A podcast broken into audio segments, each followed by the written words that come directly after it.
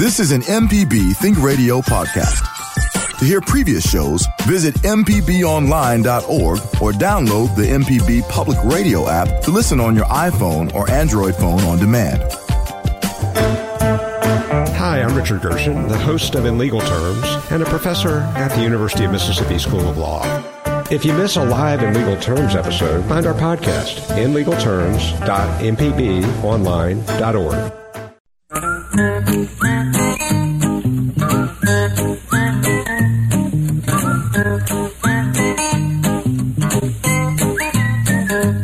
Okie dokie, folks. Welcome back. Horticulture's Felder Rushing. Hang on, there's a button. If I push a button over here, will something come on? Abram, It's uh, behind the back left of the, the monitor.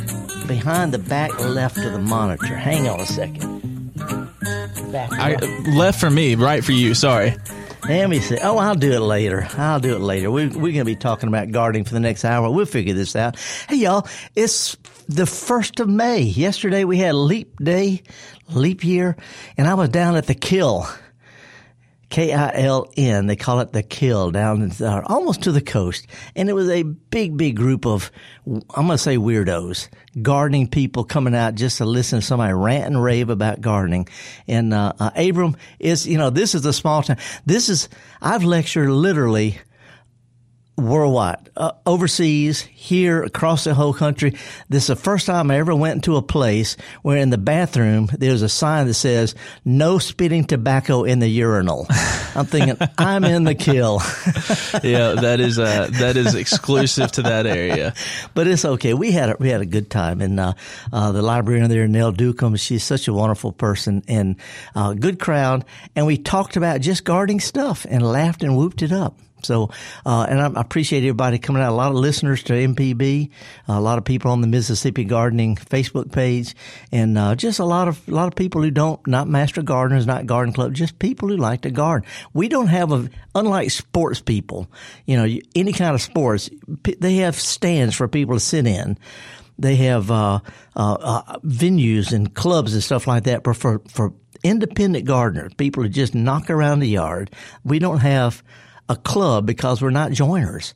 And so anytime we have a chance to, to get together, it's really interesting plants, interesting people who don't have anything in common except growing stuff. Do they do they come to see you and they all sit on the ground with blankets and stuff?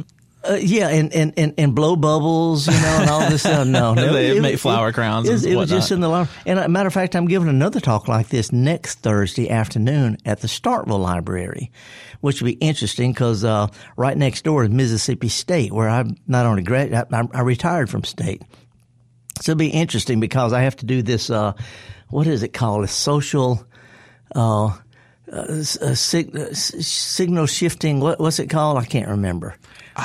Well, you you have you know you, I can't I can't just be when I go on a campus. I got to put on a coat and tie my hair back and, and be all horticultural. Oh, you gotta you gotta dress up like you're not yeah, Felder. yeah. But I'm gonna be at the library, which is in town, so I can just be me. We were just talking about gardening. so anyway, there's some stuff going on in my garden right now that I'm that I'm pleased with because I actually got around to doing it. Uh, a couple of weeks ago, I planted some some English type peas, three different varieties. I planted some onions. I sowed some lettuce seed, and it's all up. Um, and I've got some pansies and violas. I've got uh, kale and uh, parsley. There's a lot of stuff going on out there, and the daffodils are kicking. Daffodils are all over the state, and uh, from the coast all the way up to North Mississippi, Tennessee, uh, Alabama, Louisiana, Arkansas. We've got daffodils, and uh, a lot of people are saying, "Oh, this is a sign that spring's on its way." Daffodils saying spring is almost here, and I'm pushing back on that a little bit. Daffodils do not say spring is on its way. Daffodils are saying we got great stuff in the wintertime. a lot of people put stuff off for greater rewards later. No, I'm going to savor the day. Carpe diem, seize the day. We've got some terrific daffodils. Here's the deal though. A lot of people have daffodils in their garden that are just clumps of leaves. They don't bloom. Um, and they look around and see all these daffodils everywhere and saying, what, what's, what's up? How come mine don't bloom? It's because there are a lot of different kinds of daffodils. Not all of them bloom well in the South. Some do better in Michigan or Canada or Germany. Uh, a lot of daffodils, uh, like so many other plants, they have varieties that do better in different climates. And the ones that do best for us are typically the early blooming types. Um, and we're talking about right now, there's, there's paper whites that are so fragrant. Uh, we've got, um, uh, jonquils, little small skinny reed-like leaves. We've got lots of different colors. Uh, I mean, yellows and whites and goldens. But the daffodils that do well down here are early blooming. They, they don't need a lot of cold. And most important, when they get through blooming, they've got time before the leaves die down to make next year's bulbs and flowers. The ones that do better up north, they bloom later. Typically, they get cut down early. They don't make the next year's flowers. So anyway, the ones you see around our home sites along the roadside, those are a subset of this large group of plants we call daffodils or narcissus. And if you want to know the best kind from Mississippi, the kind that do well, uh, even along the Gulf Coast, I've got a list. I put this list together working for a half a century. My great grandmother had 350 different kinds of daffodils and knew their names, and I helped her with them. And here it is all these years later. There's only a couple of dozen or so that are real dependable, real re- rebloom, spread, multiply. There's only a couple of three dozen that do great here. And I've been paying attention and wrote them down. So if you want a list of this, too late to do anything about this year. If you want a list of it, uh, shoot me an email. Go to felderrushing.blog, felderrushing.blog, and just say daffodil list. You don't even have to say please. I don't care. Now, Felder, we've got some calls coming in, uh, but before we get to our first one, I want to say thanks to the Varicosity Vein Center. This episode, the podcast of this episode is brought to you by the Varicosity Vein Center. So for more information, visit varicosityveincenter.com. And uh, so we always appreciate the sponsors and the the people that help us out here at MPB, and uh, we appreciate Varicosity Vein Center. And I, I, I, we appreciate that a whole lot. I also appreciate our producer Kevin Farrell just came in and helped me find the button on the back of the screen. I mean, I was pushing all sorts of stuff, and you know, the lights went off in the front of the office. I was pushing so many buttons. Yeah, I saw the lights flickering and the the whole computer shut down and whatnot, but we're good. Okay, so uh, which which call do we go to first? Let's go to Marshall in Clarksdale. Okay, up in the Delta. Hey, Marshall. Good morning. Good morning, Felder. It's so good to talk to you. Thank you. I'm gonna be in Clarksdale, by the way. We're gonna be broadcasting this program live from the Crossroads Blues Festival uh, next month. Oh wow! I can't wait to see you. I didn't know. Good. Well, what's up? What's what's going on? So on February 22nd, I took some potato seeds that I had, and they had the little nodes coming out of them and everything. Wait, they wait, wait, wait, wait. You say cicada seeds? potato seeds. Potato seeds. I got you. I haven't got any cicada seeds, um, but they hadn't had any leaves on them yet, and Uh-huh. I put them about three inches into the ground, and I'm worried I killed them already. Well, did you just uh, what, what, whether you took potatoes and cut them up into pieces and planted them, right? I did. I let them cure for two days, and I put them in the ground. Good. It's a little bit early. I planted mine about oh week and a half or so ago, and just yesterday I saw one little thing starting to poke up. So Okay, is so I didn't. It, I didn't bury them too deep or anything. No, I mean they don't need to be buried really, really deep, but it is you know so so you know it, and we haven't had so much cold rain that they were likely to have rotten. I just think it's taking a little time. That's all. But uh, do you have you grown potatoes before? I never have. Okay, here's the deal. You may already know this. Other folks are paying attention. Um, when they grow, when they poke up through the ground, potatoes don't form on the roots of potato plants. They grow on the lower stem. So as they grow, potatoes grow on the what what's going to grow after you plant it. If it's in total darkness, so when the leaves do poke through, as soon as they poke through really, really good, cover them up completely. Let them poke through that, cover it up again, and keep doing that. Every time they show a little bit of green after a day or so, cover it up. And what happens over a period of oh, uh, uh, two or three weeks, maybe f- uh, two or three weeks, you'll have a plant that's growing out of a pile that's about a foot deep of leaves or dirt or whatever. That's where the potatoes form. Got to keep it in total darkness though. So as they grow, just cover them up. Seems mean, but that's that's the way they grow. Okay, thank you, Felder. Well, I'll write that down and keep it in mind. I don't write it down. Just just remember, if you see it, cover it up. Okay, if you see it covered up, thank you, Felder. We'll see you Okay, appreciate it, Marshall. Festival. Hope to see you next week, uh, next month. Thank you. Bye. All right, now let's head over to Brandon. Talk to Teresa. Good morning, Teresa. Hello. What's up? Okay, thanks for taking my call. Um, I have some running bamboo. Oh boy, is it yours or your neighbor's? It's mine. I put it there, but I didn't put a barrier around it. And you knew you should have when you did it. Yep, I know. but anyway, what we wanted to do was to trench around the area that we want to keep and put concrete in those trenches. You don't need to go that much. I mean, you can if you want to, but you don't need to, to do that. Uh, you know, just a trench will do. It it won't. You know, it, it it can't cross thin air.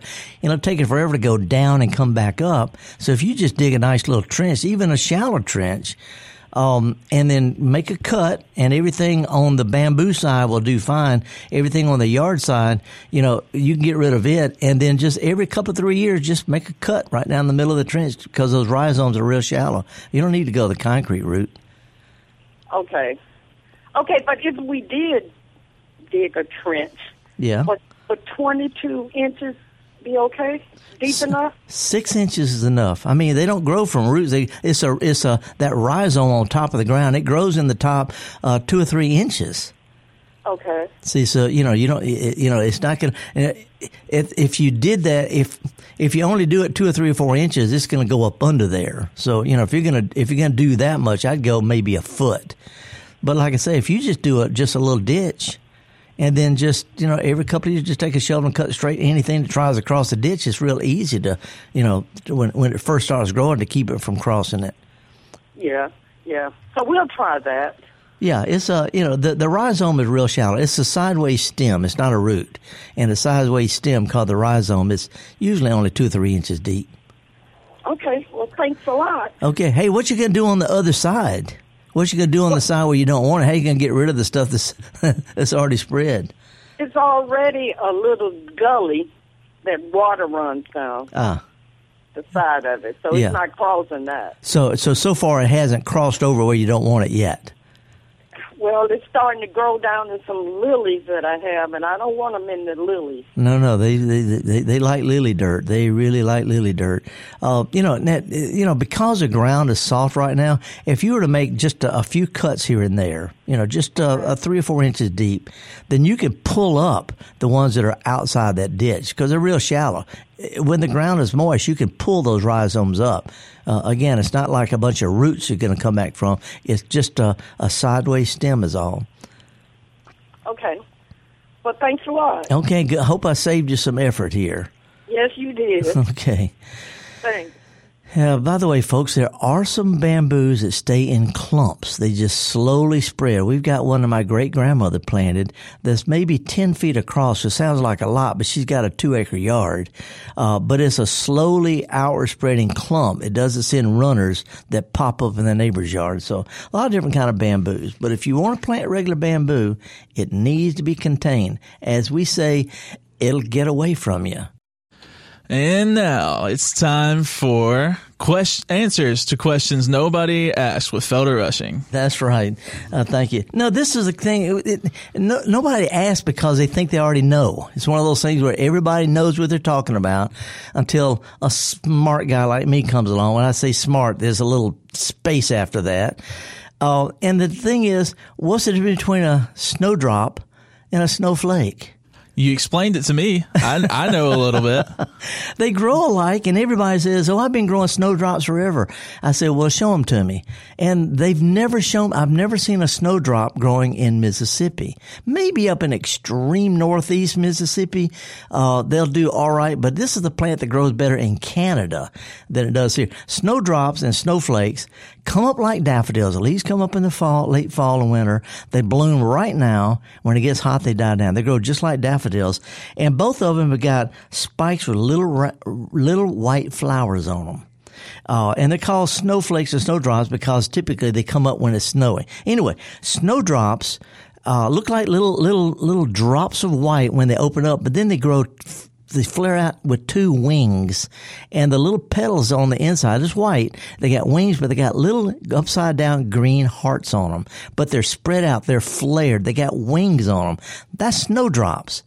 What we have are little bells with green dots on them. Yeah, you've got some with you right there. yeah, yeah. This is all over the. It's all over the the the the. deep. This grows up north also, but the snowflake is little bells with green dots on each petal.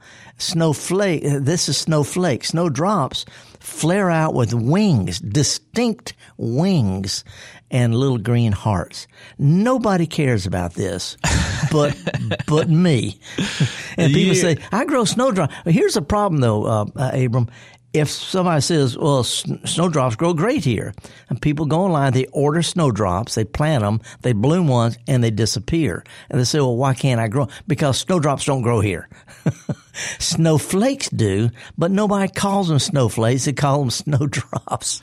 So they the the snowflakes kind of look like uh the or no the the ones with the wings they kind of look like those seeds that come down from trees Yeah, and but- they spin around when they That's drop. right. They, they look like maple samaras. They look like Yes. maple things. They, they they look like little helicopters. But anyway, we don't grow snowdrops in Mississippi. If you want to call them snowdrops, you go for it. But if you tell your neighbors and they order some, they're going to be failures.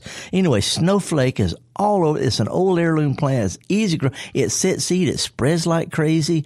Uh, it's just a terrific complement uh, to daffodils and other uh, flowers that bloom this time of year. Terrific little plant, snow, snowflake. The Latin name, by the way, is Leucojum aestivum. Ah, of course. Yeah.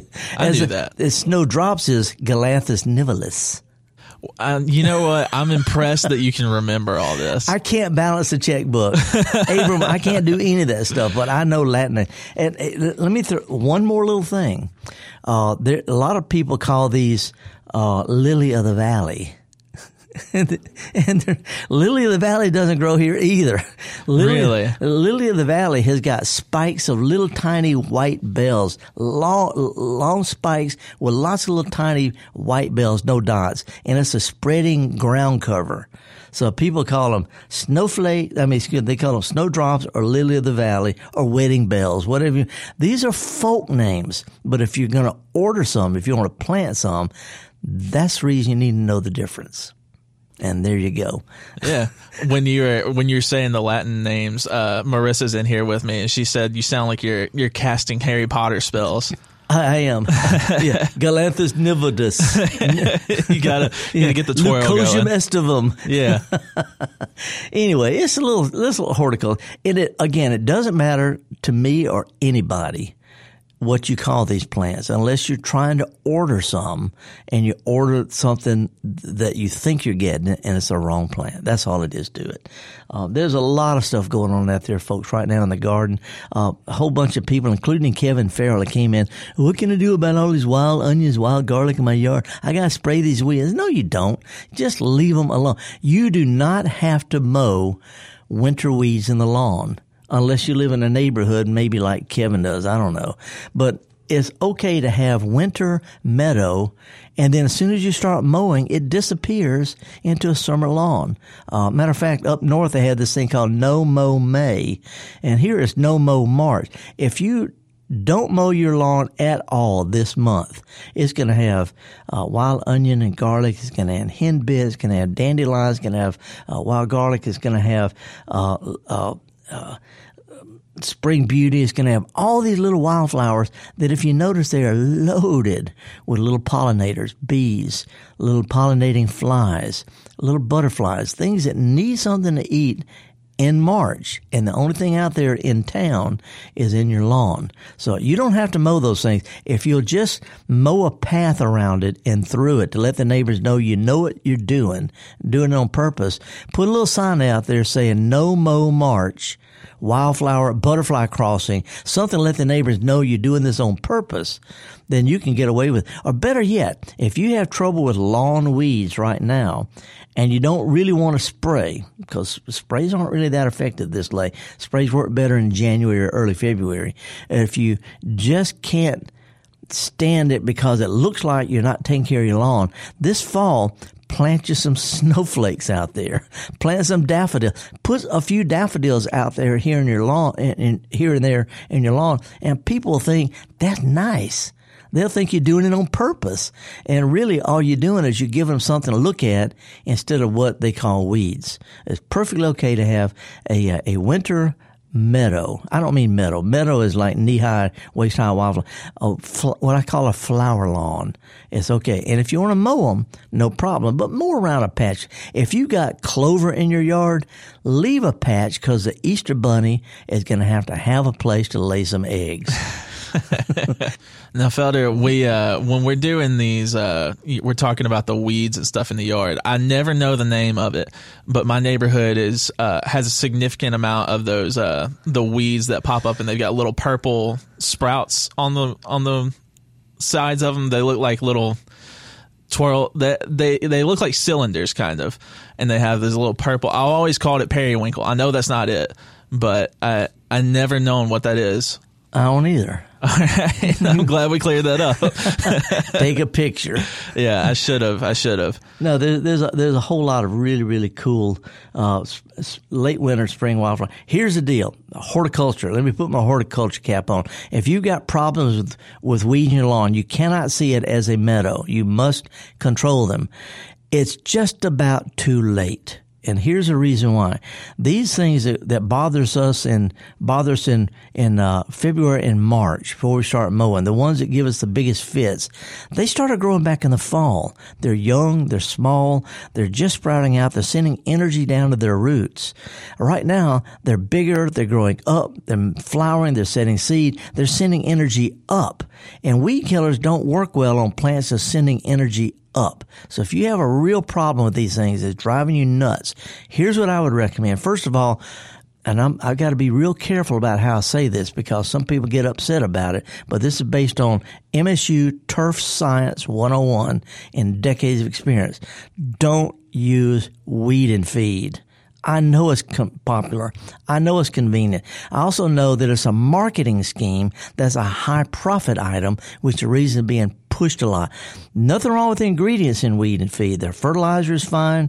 Weed killer is just okay. You always get better control with, with liquid sprays than you do with granules. So it's not a really even a good uh, weed killer. Up north where they have different kind of grass, it works fine. But down here, um, you're better off spraying your weeds early while they're small. And I'm talking about stickers and clover and dandelions and un- all those things are easy to to control in late December, January, early February. They're easy to control then.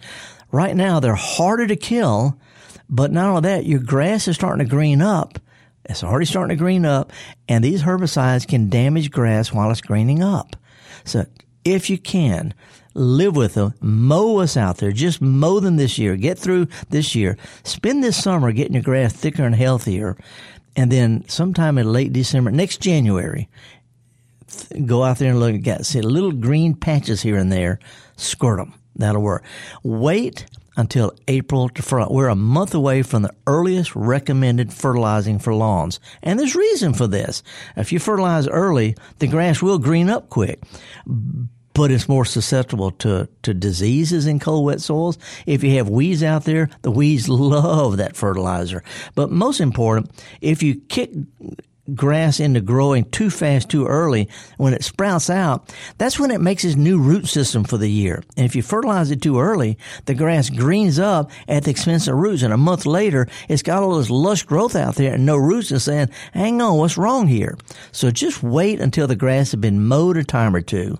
Wait till April to fertilize it's not my job to tell you what to do, what not to do. But if you want a good quality lawn, don't fertilize it before April. This is not my opinion. This is based on Southern Turf Management. Wait till April fertilize.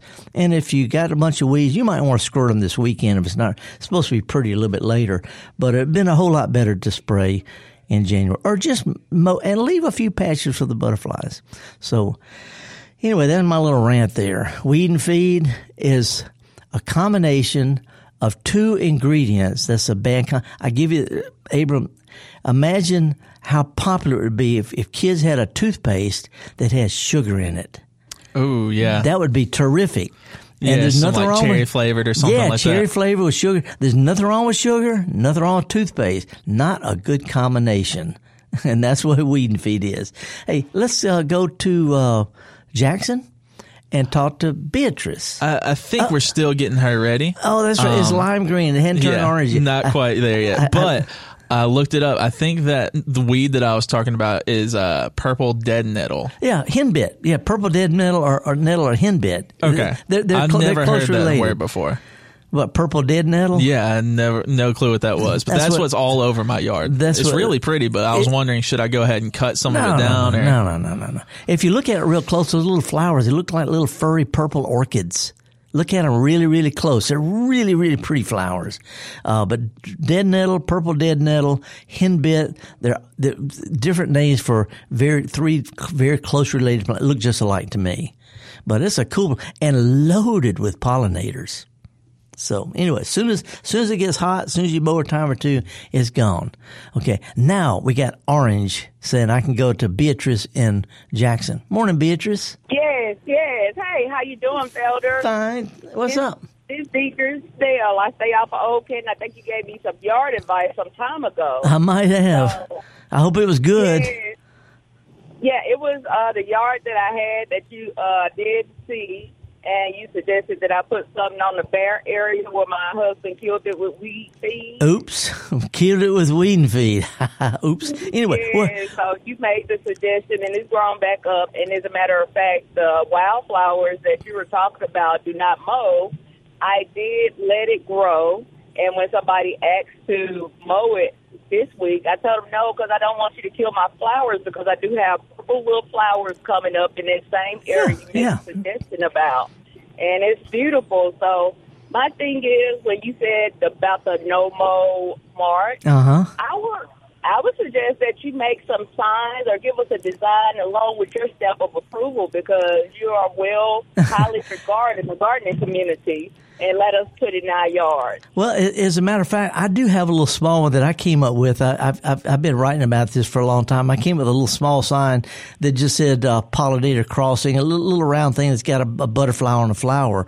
Uh, but there's a group of folks uh, here in Mississippi uh, working with folks around the South, um, and and it's it's a, a group working on this concept called the refuge lawn. Refuge uh, is a a place where where pollinators can get away from the mowers and stuff like that. And uh, there's quite a few of us out there. But uh, Jim McCurdy, who's a turf scientist at Mississippi State, we're having our first ever seminar on that next month. So people are working on this. It's a great idea. And if you just put a sign put a sign out there saying we're doing this on purpose, people will understand. But right now, the paradigm, uh, Beatrice, is you need to control weeds because we've been taught that for three generations. It's time to get away from that, except if you want to do it. But we want the default to be some flowers out there.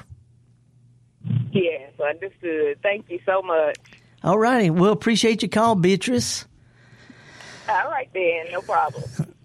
Oh boy, that's per- perfect thing. Horticulturist Felder Rushing, and I would like to invite you if you're uh, if you're philosophically philosophically philos whatever.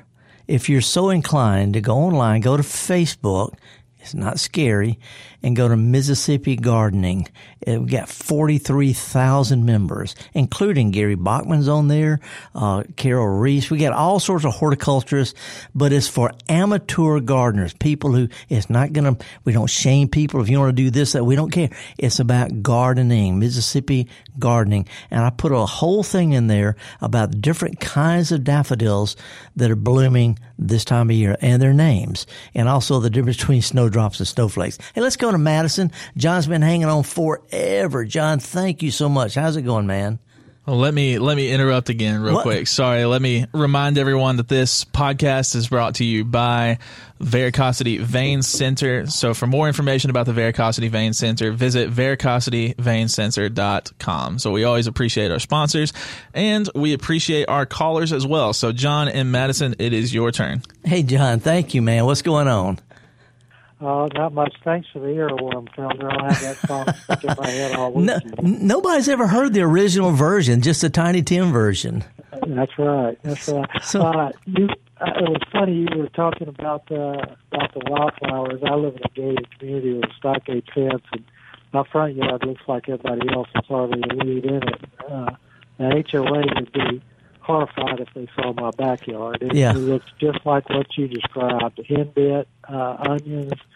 Uh, there's a little wild onion that that puts out this real delicate white flower that's real cool looking. But uh, all the wildlife's in the backyard, looking at the birds, squirrels, bees, and all that kind of stuff. So uh, I keep the HOA ha- happy in the front, and then I do what I want in the back. But my question was, uh, and, and hear me out here. I, I have two vegetable garden uh, plots, and uh, I usually rotate crops. You know, I'll put tomatoes in one and then move it to the other one. Right. Try to keep. Um, I- can I plant the seed crops in one vegetable uh, plot and the seedlings in the other vegetable plot, and put some pre-emerge down on the seedling bed, and then switch them, and have the pre-emerge kind of fade out by the time I'm ready to go back to seeds in that bed. Oh, that's that's really that's a really good question, and uh, and there's several pre-emerge out there. And for folks who who not know, you put a pre-emerge down. It's a granule, sometimes a liquid. You put it down there, and it kills seedlings as the seeds sprout. Doesn't do any good to put it out after. So it it it prevents seeds from from turning into seedlings. Um, and they're, they're a little bit tricky. You know, you got to put them down real shallow above the tr- the seas, and sometimes sunshine degrades them. So they're a little bit tricky. But to answer your question, a lot of times those pre-emerge are gone within uh, a few months. Some may persist a little bit. I, I you know, just depends on which one. Um, I, are are these big beds? These are raised beds, right? Yeah, yeah. Yeah. Wh- Why not just, you know, mulch is a good pre-emerge. Mulch has a lot of, a lot of different benefits, but it also keeps seeds from getting the sunlight they need to sprout. So mulch, among all the other things, and I, you know, whether it's bark or whatever, is a good pre-emerge. And then next time you plant, you just dig the mulch in, plant, add some more mulch, and you keep improving your soil that way. Whereas pre-emerge depend on having bare dirt out there. But anyway, to answer your question, I don't, I, I don't know how long your preferred pre-emerge would last, but in general, I would say give it at least a year. And, and even then, I'm not sure. Okay. Well, I mulch with uh, leaves, but you know, weeds can be persistent. But uh, uh, I thought maybe two years. I just didn't want to do it and have that some of that pre-emerge last five years and me not be able to. No, no, no. Uh, you know, a, a, a year or two max. But uh, uh, you know, uh, again, pre. By the way, pre-emerge does not work on perennial type of weeds that come up from plant part like Bermuda grass and stuff like that. It only works on seeds. And usually, your mulch. If you just dig your dirt up really, really good, cover it with mulch, and when you get ready to plant, pull it back, and uh, you know that that you know that that takes care of it. So there's no uh, farmers need pre-emerge because they have big, big fields full of stuff and they can't mulch. But in a backyard garden, I think if you just get the practice using mulch every time you plant, dig it in. Next time you plant, add more mulch. A lot of times that that'll that'll do it, and then you don't have to worry about it. So I don't, I don't have a problem with the pre-emerge, but it has challenges, and mulch a lot of times does the same thing. Just my experience. All right. All right. Thanks. Okay, good luck. Hey, appreciate you holding too. Okay, let's go down to Ocean Springs. Marcy, what's going on? Well, I just wanted to respond to Abram because I think maybe some of that in his yard is spiderwort. Uh, could be, could be. Spiderworts get like knee high, Abram. It, they're not knee high yet, but they're about five or six inches up, so it could be. Uh, they haven't bloomed yet, right? They grow in patches. They grow in patches all around. Yeah, and they've got they got blue flowers, and they have like little s- s- uh, leaves that come out of the flower. Spiderwort. It's a good native plant. Yeah, But- that that could definitely be it. it I'm looking at dead nettle right now. Uh, let me pull up some spider spiderwort and see. Yeah, spider. And know as soon as you see the picture. That's a good one. By the way, Marcy, have you ever tried to get rid of spider spiderwort? I, always just end up mowing over it. I do too. I, I love. It's my great grandmother's favorite uh, native plant. She was a horticulturist, but I mean, I don't think Roundup will even kill spider. It's a terrific North American native, uh, and oddly enough, is named after Tradescantia. It was named after England's most prolific plant explorer, John Tradescant. And you go to London, right across River Thames from Big Ben is a is an old uh, church with the History of Garden Museum, and it's got the Tradescant Garden, and it's just full of spiderwort because they can't get rid of it. oh wow! Okay, I'm adding that to my travel list. I want to tell you one quick thing. I I actually did a little short presentation on you at my class the other night. Oh boy, well, did you keep it clean? Of course. it just it's for I'm doing interpreting training for the deaf. Uh-huh. And um so we had to just do a little quick thing that was descriptive about a, a famous person, movie, actor, singer, whatever. And I told my teacher, I said, I don't know. I watch the news all the time. And then my sister said, do the garden man you listen to on the radio. And I said, yeah, that's a good idea. so I just did like seven slides, just made a little picture of the Delta and you know, Indianola and said all the stuff you do, and yeah. yeah. Well, I pre- hope I hope it went over well. Nobody knew who you were because that's right. You know, if you don't, so busy. here- uh, everybody in my class is younger than me, and my teacher's deaf, so she said, "I don't listen to the radio. I'm deaf." this this is the truth. If you don't listen to Mississippi Public Broadcasting or read the newspaper, I don't exist. and I'm Oh, uh, my ego, me, my ego is. I have. I have And zero. My slides, listen, your your Amazon page that has all your books on it. That was one of my slides. I appreciate it. Well, I just I'm an old guy trying to have some fun, and I do not.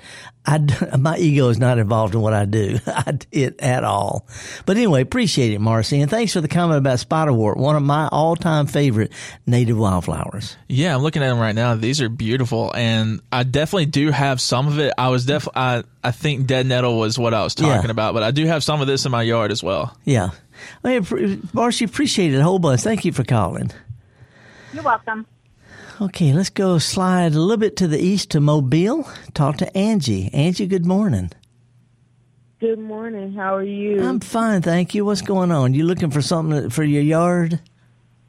Uh, yes, sir. I was looking for a shrub, and I wanted to have superpowers. Um, I needed. I wanted to stay green, um, pretty much all year long, bloom maybe twice a year or for a very long time, and be able to take the hot and the cold. Well, there's actually quite a few of those. I've been working on. Um, I, I- have lists that I I I, I spend my career looking for plants that do well and then narrowing them down to the ones that are unkillable, whether it's daffodils or roses or or flowers, whatever. Um, and there are not many shrubs that meet all those requirements. You know, cold and heat and drought and heavy rains and evergreen and bloom more than once a year. But there are some for the Gulf Coast that'll do fine. Um, there's almost too many to mention. What I would suggest would, would be to do a, in a space of a shrub, do a combination of things. A small shrub, something that also drops the leaves and something that comes and goes with the season. You know, make a little, little vignette there. Um, one of my, and, we have some good plants to do that. One of my all-time favorite all year anchor plants that you cannot kill. Uh, doesn't have great flowers. It had little sprays of white flowers in the spring, loads of red berries in the in the, the fall and winter and early spring. Great looking foliage that that are green in the spring turns red in the in the fall and winter. It's called dwarf nandina. A lot of people don't like it because it's boring, it's old fashioned. It's boring and old fashioned because a lot of people plant it because it works. Uh, and some people say, well, it'll escape, it causes problems. That, that, don't worry about that. But the dwarf nandina is one that only gets about knee high. There's one that gets about waist high. Uh, one c- called Harbor Dwarf gets about two, two and a half feet tall. Compacta gets three or four feet tall. But nandina is a sturdy, dependable, all year plant that has good foliage, got nice flowers in the spring, not really, really showy, but, but nice and loaded with bees and then pretty berries in the winter. And you can put something on either side of it that gives you some, uh, some better flowers. Okay.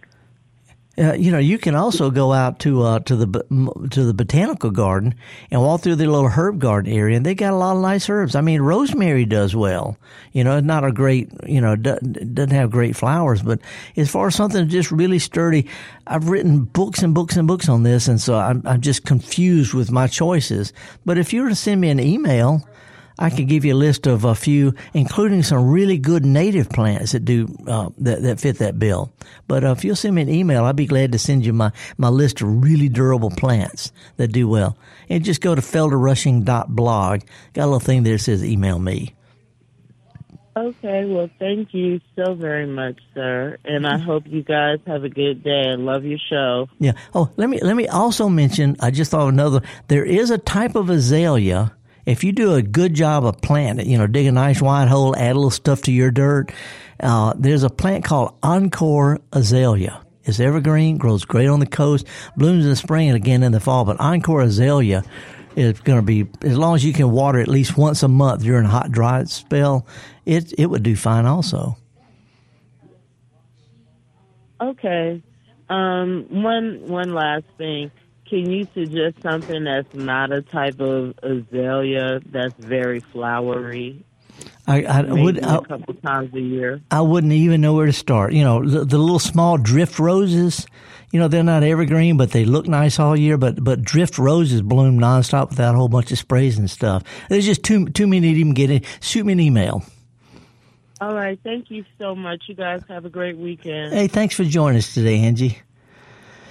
And I want to remind folks I'm going to be at the uh, home show in Pearl tomorrow. My talk starts at 10:30. I'll have my old truck out there, and basically it's off of Airport Road. You go on Interstate 20, Airport Road, go towards the airport, a couple of red lights, and it's got a big sign. You turn on, you know, like the first or second red light, but it's at the Clyde Muse uh, Center. But anyway, Airport Road exit off of I 20 in Pearl. Go towards the airport, couple of red lights, and it's got a big sign. 1030. Okay, let's go to Hattiesburg. Bob, good morning, sir. Hey, Felder, thanks for taking my call. You bet. I, I, I almost killed myself last night. I was coming back from the kill, driving back late at night, and I made a bad mistake. I stopped at Ward's and got me a big old double biggin, and it almost killed me before I got back to Jackson. It made me so sleepy. I understand that. It's happened to lots of people. yeah, what's, what, what can I help you with? All right, Felder, this is a question. Like you have a, a, a residential lot that's got a lot of big pine trees, Oh, yeah. and, and they get ate up with the pine borer beetles. I wonder if you, the expense of having them removed, could you charge it off your income tax as a loss? Nope. You never heard of that, huh? I've heard of it. But I mean about charging it off. Yeah, yeah, I, I, but no, you can't. You know, if you were uh, if you were growing them for profit, you know, as a forestry type thing, you could Yeah. because it's a crop. But just as far as a yard plant, nope, can't do it. Mr. Felder, thank you. Oh yeah, and by the way, you don't have to cut those things down. If they're not going to hurt something, they typically fall. Sometimes they fall sideways, but pine trees typically, uh, when they get killed by pine beetles or lightning, they typically fall straight down a piece at a time. And meanwhile, you got woodpeckers and owls and stuff living in it. So you don't have to cut them down to keep the beetles from spreading. The beetles are already there. So that's that's a forestry practice. So rather than spend a thousand, two, three thousand dollars per tree, if they're not going to hurt anything, you can just leave them. It's perfectly okay. I understand that, Fe- Felder, if they wouldn't close to the house. Yeah. Oh, it's a you know pine pine trees are not landscape trees; they're forest product plants. Yeah. And sooner or later, lightning or beetle is going to take them down. Anyway, Well- I, I wish you could take them off, but you can't. Okay, Mr. Felder, thank you. Okay, appreciate it. All righty, now let's go to uh, Mobile. Mikey, starting to run out of time, but how are you this morning? Hey, I'm good, and I hate to bring this subject up of killing some plants at the very end of the show, Yeah. but I, I'm I'm doing the best I can here. Well, let's Um, cut to the chase because we're almost out of time. uh, how do you kill um, Saint Augustine, and or preferably and uh, not mixed together in separate areas? Yeah, Saint Saint Augustine. Augustine uh, and um, uh, uh, jasmine. Yeah. Oh, okay. jasmine. Okay. St. Augustine easy to kill. Hit it with some Roundup. Easy to kill. Cover it with cardboard or hit it with Roundup. St. Augustine easy to kill.